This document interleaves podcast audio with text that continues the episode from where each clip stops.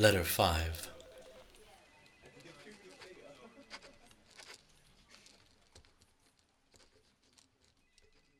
I know what you're thinking. You're thinking, there she goes again. She gets the shittiest, most miserable life ever. Could it possibly get any worser? Yes, it could. And it fucking does. It's a wonder the poor maid never topped herself.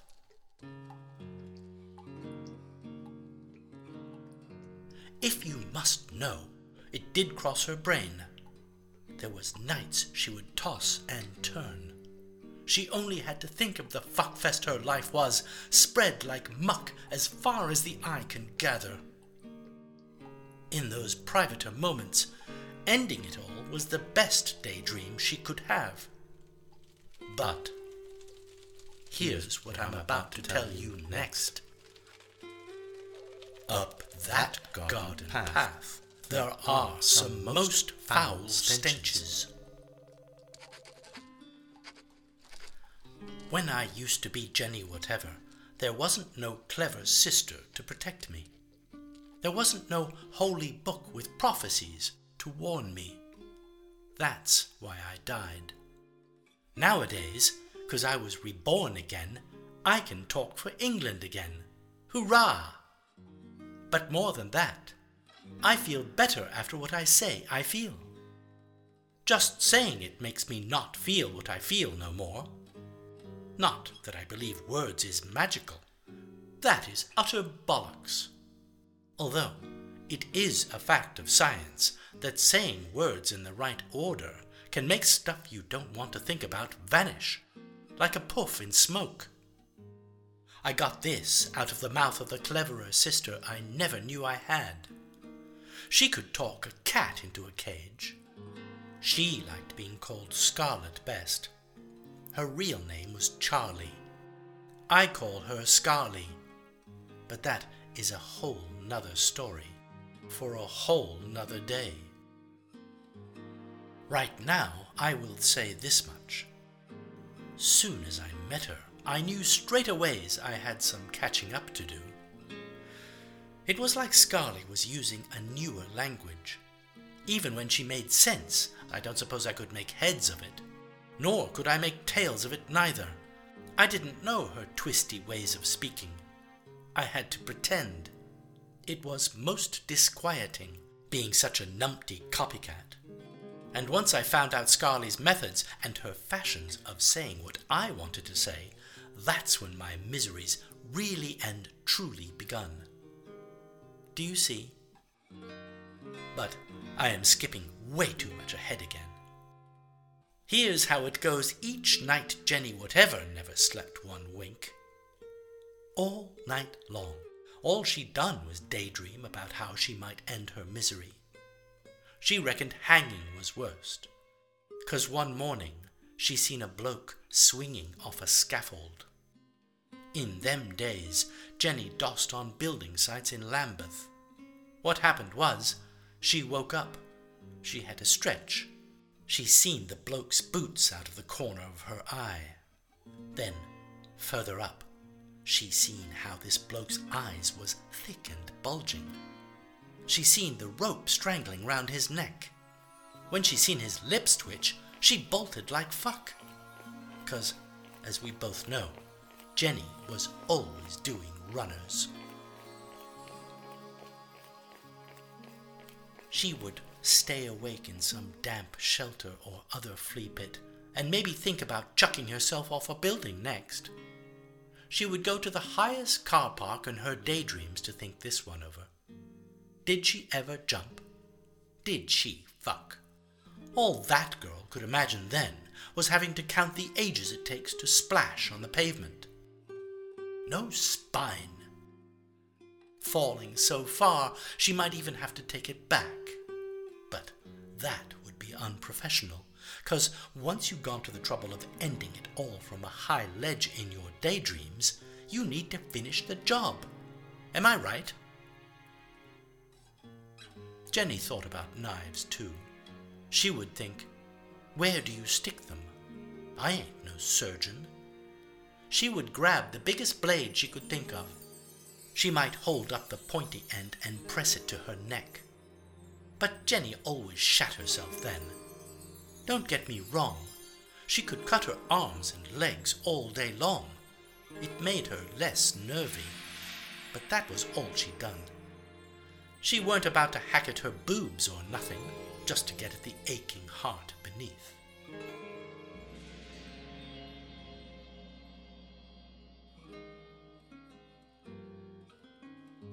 If you was to say, Marley sounds a bit down in the doldrums tonight, you would have a point. I will grant you a point, but only to a point. Cause none of this bollocks ain't about Marley. It's about Jenny, and Jenny died of her overdose, which was the best way for her to go all along. If you want to know what Marley thinks, you only have to ask her maker. Amen. Even when Marley had it all and lost it overnight, she didn't do it Jenny. Here's the gospel, straight out of its wrappings. When Marley got round to meeting Scarly, she finally thought she had something priceless. She thought this priceless thing was hers to keep forever. But no, that weren't right. Cause what it boils down to when it comes to having something priceless is Marley is the same as every other punter on the planet. She can't keep nothing. She might as well be dead, only Marley can't die neither. Why so? Cause her Lord and Maker made this prophecy. Amen, I suppose. And what is this prophecy she speaks of? It is this Marley is too perfect to die. She will shuffle on forever with nothing to keep or call her own.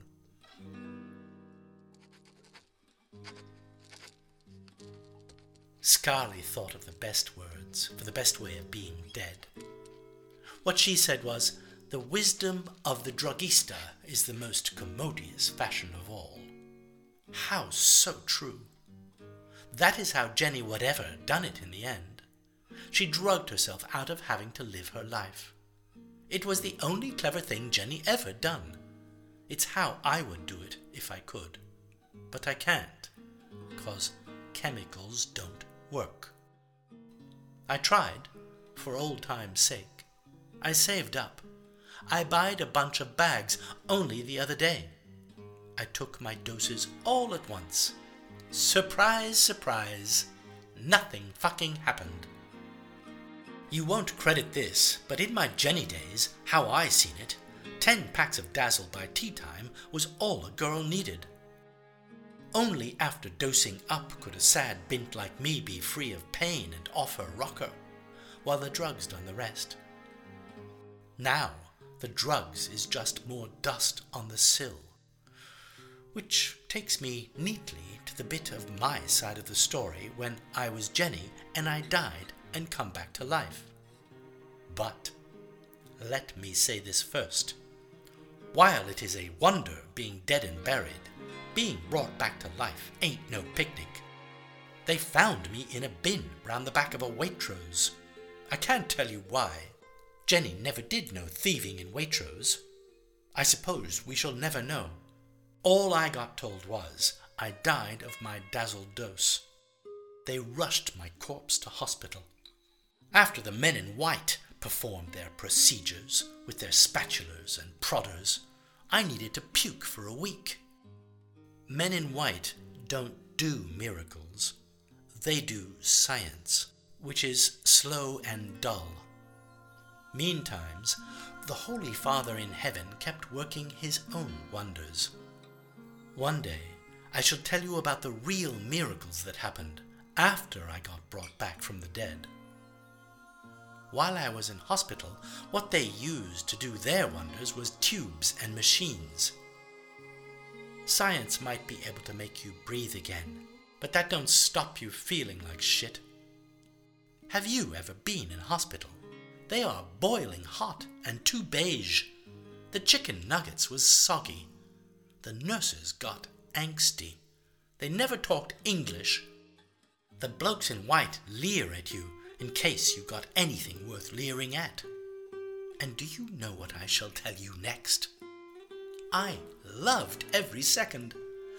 When you've been dossing and drugging your life away, and then you die and get brought back, being forced into a bed with sheets and blankets is something a girl could get used to.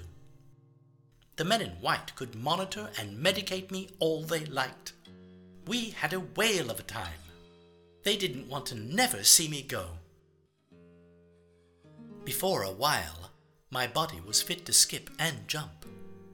But the scientists said their little shit from the dead needs to be kept snug and fed while they do more procedures. Here's why so. I told them I couldn't think who I was. I swore blind I couldn't remember not one thing. They believed it. It's a known symptom of being dead, they said. People don't remember fuck all after. They called in therapists and cyclists and all the other piss artists. None of them done the tricks. I might have strung medical science along and lived, watered and fed for free for the rest of my shitty days. Just as it was getting good, that's when some bright female man in white decides then and there it's time to call the social. My hands are lovely. I have long fingers. They look best when the nails grow out. But it is scientifically proven that if you say the word social in front of my face, I will bite my nails till they bleed. You may think I need counseling, but let's get one thing straight. If that's your only habit after dying of a drug's dose, biting your nails when nervy is a bonus. I will concede your point, though. Biting is not a comely thing to do. By the time the ladies from the social turned up for their chat, I didn't have no nails left. I was chewing bits off my fingers, 'cause they don't chat with you, they chat in you. They do this till you break. Within minutes, they got me saying how I was in care one time. They got me saying how I thought my name was Jenny whatever. I tried saying how I didn't think whatever was a real name, but the ladies got more chatty then. They got me saying how I was born in Cambridge. I was forced to come over faint. I told them I will have to call the nurse for assistance. As they sloped off, I swore solid I couldn't remember my real names, no matter what. But the damage was done. My fate was sealed and the ladies from the social left, knowing smiles on their faces. While we're on the subject of my looks, I should tell you I got a figure nowadays. It's filled out. My bum is curvy in leggings. I keep trim in the gym, and people look. They never looked before. They never needed to. I got laughing eyes, too. I used to have straggly pink hair. After I escaped from hospital, I went to the salon to weed out my own shearing and hacking and get a different color. My hair looks shoulder length now. It is thick and dark and most comely. That is what Scarly said when she first clapped eyes on me.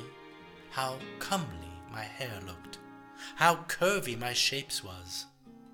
Thing is, though, we looked so much the same, she might as well have been saying this about herself. But I am skipping way too ahead again. First, you need to hear something else about what happened to me in hospital. Because there was this junior man in white. He had bushy eyebrows and sticking out ears. So he struggled being professional. On ward rounds, he kept doing his sizing up talent looks at my boobies. It was him that tipped me off. He popped along one day to tell me a medical secret. He says, My name ain't Jenny whatever. It's Marley Godwin. Did I nearly pass out and faint? It was a miracle from heaven. I knew then The most absolute high and mighty one must have his missions for me. The rest of the medical secret, the bloke in white said, was that I am the child of parents called Bessie and Hedwin. Hedwin! Fucking Hedwin Godwin! The bloke in white scrunches his not so professional eyebrows next. He makes his voice low and whispery. The social weren't going to tell me nothing, he says. They was going to keep my past wrapped in a box. He said, for medical reasons, he reckoned I should know who I am. He wondered if hearing my God given names might be jogging my memory. My gob was too smacked to say, but I thought things. Here's the first thought I thought when I got told I was someone different. I thought, I thought so. I fucking knew it. All along. I fucking knew I wasn't me in the first place. I had other thoughts too. I thought about my hands. You know how you can hold up your hands? You can say your hands is yours to keep forever. Not unless your hands get cut off can they be taken. Am I right? So what I thought about my hands is, it's cause they can get cut off that they don't belong to you. It's the same with legs. It's the same with most of the rest of your bits. If any vitals get pinched one day, well, all you can do is moan. Yes, you can quip and moan all you like. I hear you say, What about brains, Marley? I will say this it's no different with brains. Once someone takes your brains out, there ain't nothing you can do neither. You can't even quip and moan. It's worser. If your brains was really and truly yours, I would be able to take them away while you were asleep, and you would be able to get annoyed about it when you wake up and find out there's something missing. Am I right? Your brains can't never be yours. Once they get taken off you, you won't even know fuck all about it. So far, though, it is only scientist what has worked out exactly how to do this. If you're thinking, hmm, Marley has popped one psychoactive substance too many lately, let me remind you of this. Chemicals used to work fine, then I died. Now they are about as useless as my empty hands. And yes, if I sound like I'm having a moan, it's 'cause I do hark after my dazzled days. Those days got taken off me, right after my Maker got science to bring me back to life. Amen. So here she is, and she ain't got nothing to show for it but these two hands. What can a girl do if she can't not keep hold of nothing?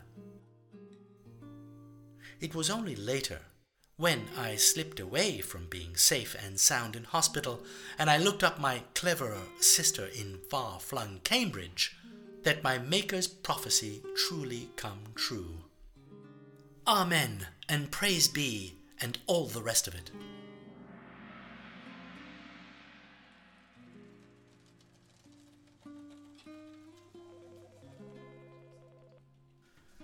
It was only later when I slipped away from being safe and sound in hospital, and I looked up my cleverer sister in and I looked up my cleverer sister in far flung Cambridge.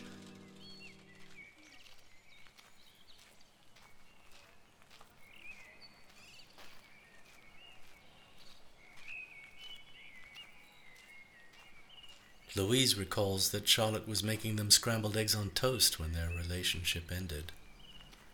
It happened in February 2011.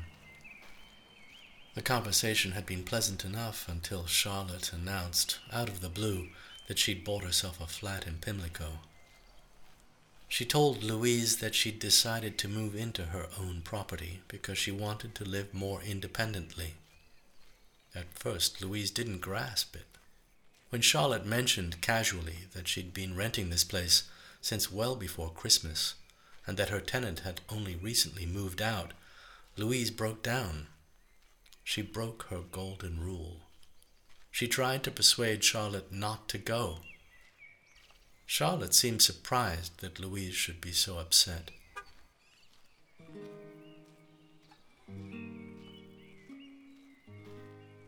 I don't suppose your mother told you much about what happened before I disappeared. The memories for both of us are still painful. Unlike my exit, though, Charlotte's was instant and messy. While Louise worked herself into a ferment, she packed as many of her things as she could squeeze into a rucksack. When Louise reflects on it now, she's saddened by this aspect of Charlotte's behavior. It seemed calculated, a mentally rehearsed amicable dissolution of their relationship that didn't go according to plan, and all because Louise dared to reveal the loss she felt. In her haste, Charlotte left the photo albums behind. They had belonged to her parents. The fact that Charlotte forgot them gave Louise some small hope that they might still get together and talk things over more sensibly. Charlotte promised to call, but she never did. Louise didn't know where her place in Pimlico was. The silence between them was all that was left. When it became clear that Charlotte wasn't answering her phone anymore, Louise gave up trying.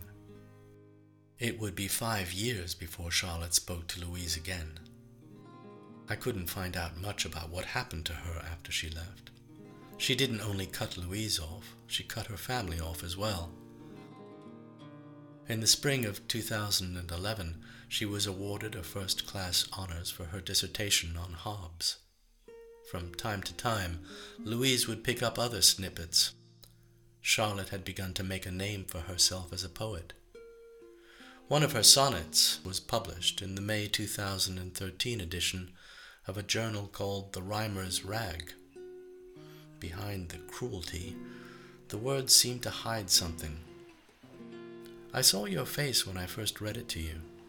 We both felt it.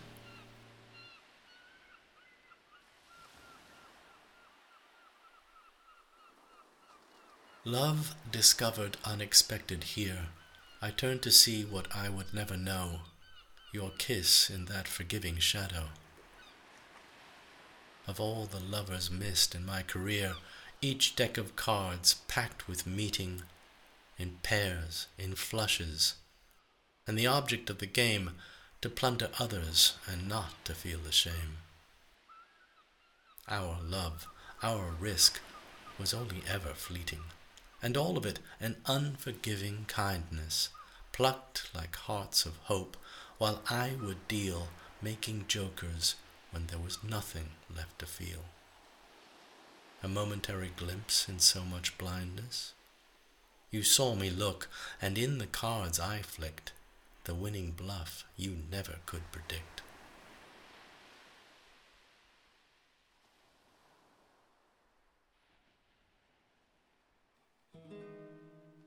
What we found out was it was in her poetry that Charlotte was sending her most intimate signals. In 2014, she was invited to give a reading at an event in London called the Shoreditch Literary Festival. It was attended by prominent critics. She was even mentioned in an article in The Guardian. It was said that her performance heralded the beginning of a promising career. She went on to win the Auden Poetry Prize in 2015. Her blank verse entry was called Forgery of a Young Woman. If I've made a lot of Charlotte's poetry, it's because what she wrote would become so instrumental in bringing us together again. In its own way, Forgery of a Young Woman would turn out to be a milestone, not only for our endeavor to find out what happened to Charlotte, but for us. The philosophical conundrum at the heart of the poem was drawn from Plutarch's Life of Theseus. Had you ever come across that? The question is if an old ship is restored, plank by plank, is it the same ship as it was before? Or has it become an imitation of what it was? Sometimes this is called the Theseus paradox.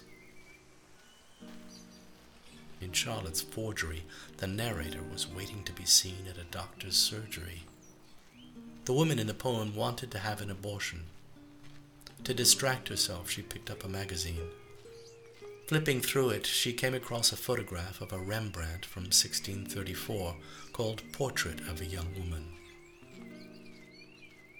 The narrator's first impression was that the artist captured perfectly the woman's pleasure at being invited to sit for a portrait.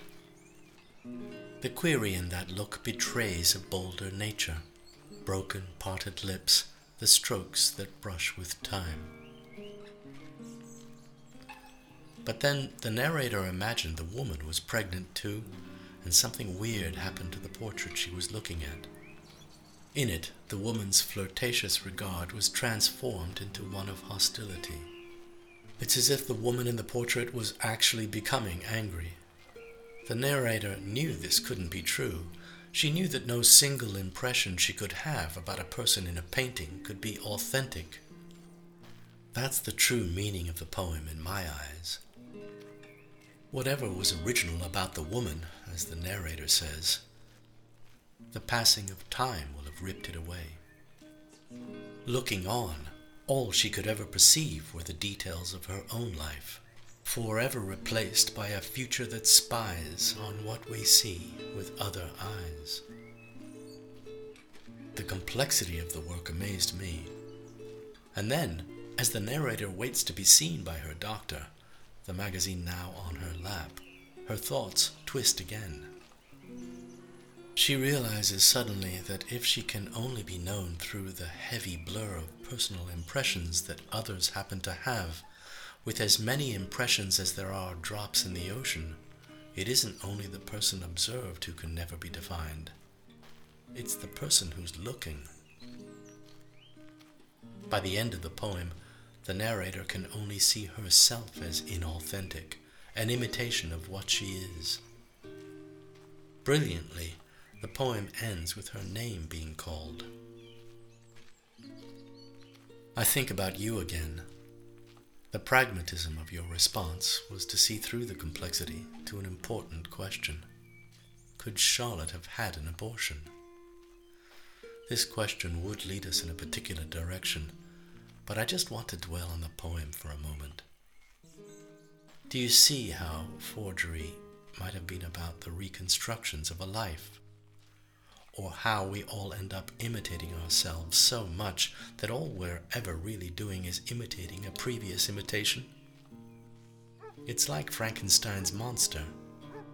But rather than being parts of people stolen from graves, crudely stitched together, we're more like a patchwork of the many parts of others remembered.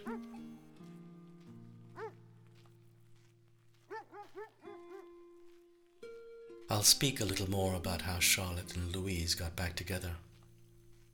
It was sudden. It would have been one night in August 2016. She telephoned Louise. It had been five years. She asked if she could come over. She tried to speak casually, as if no time at all had passed since they'd last seen one another. By the tremor in her voice, Louise knew Charlotte was upset. She kept her own tone light, telling Charlotte that it would be lovely to catch up. The conversation lasted less than a minute. Within half an hour, Charlotte was at Louise's door. She came by cab.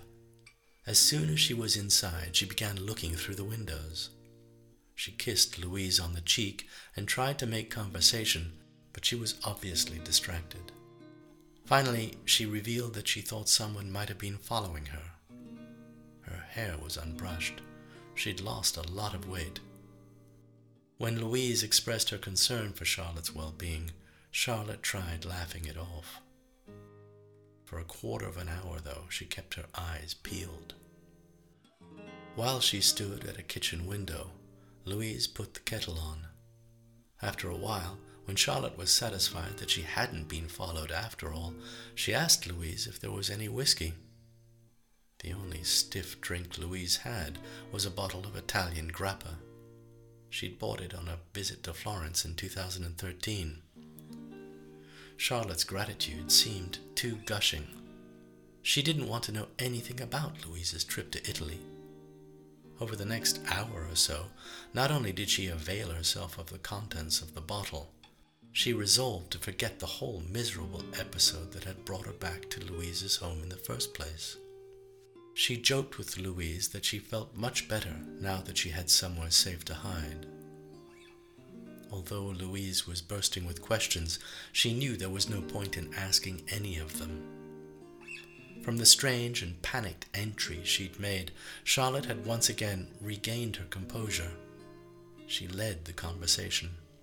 She spoke mockingly of her minor successes as a poet. It meant nothing to her. She also mentioned a fling she'd had with someone called Julius. After drinking all the grappa, Charlotte fell asleep on the sofa. Louise covered her with a blanket and went to bed. She was certainly troubled by the way that Charlotte had crashed back into her life, and could only infer that at some stage, among other things, her friend had developed an addiction to alcohol.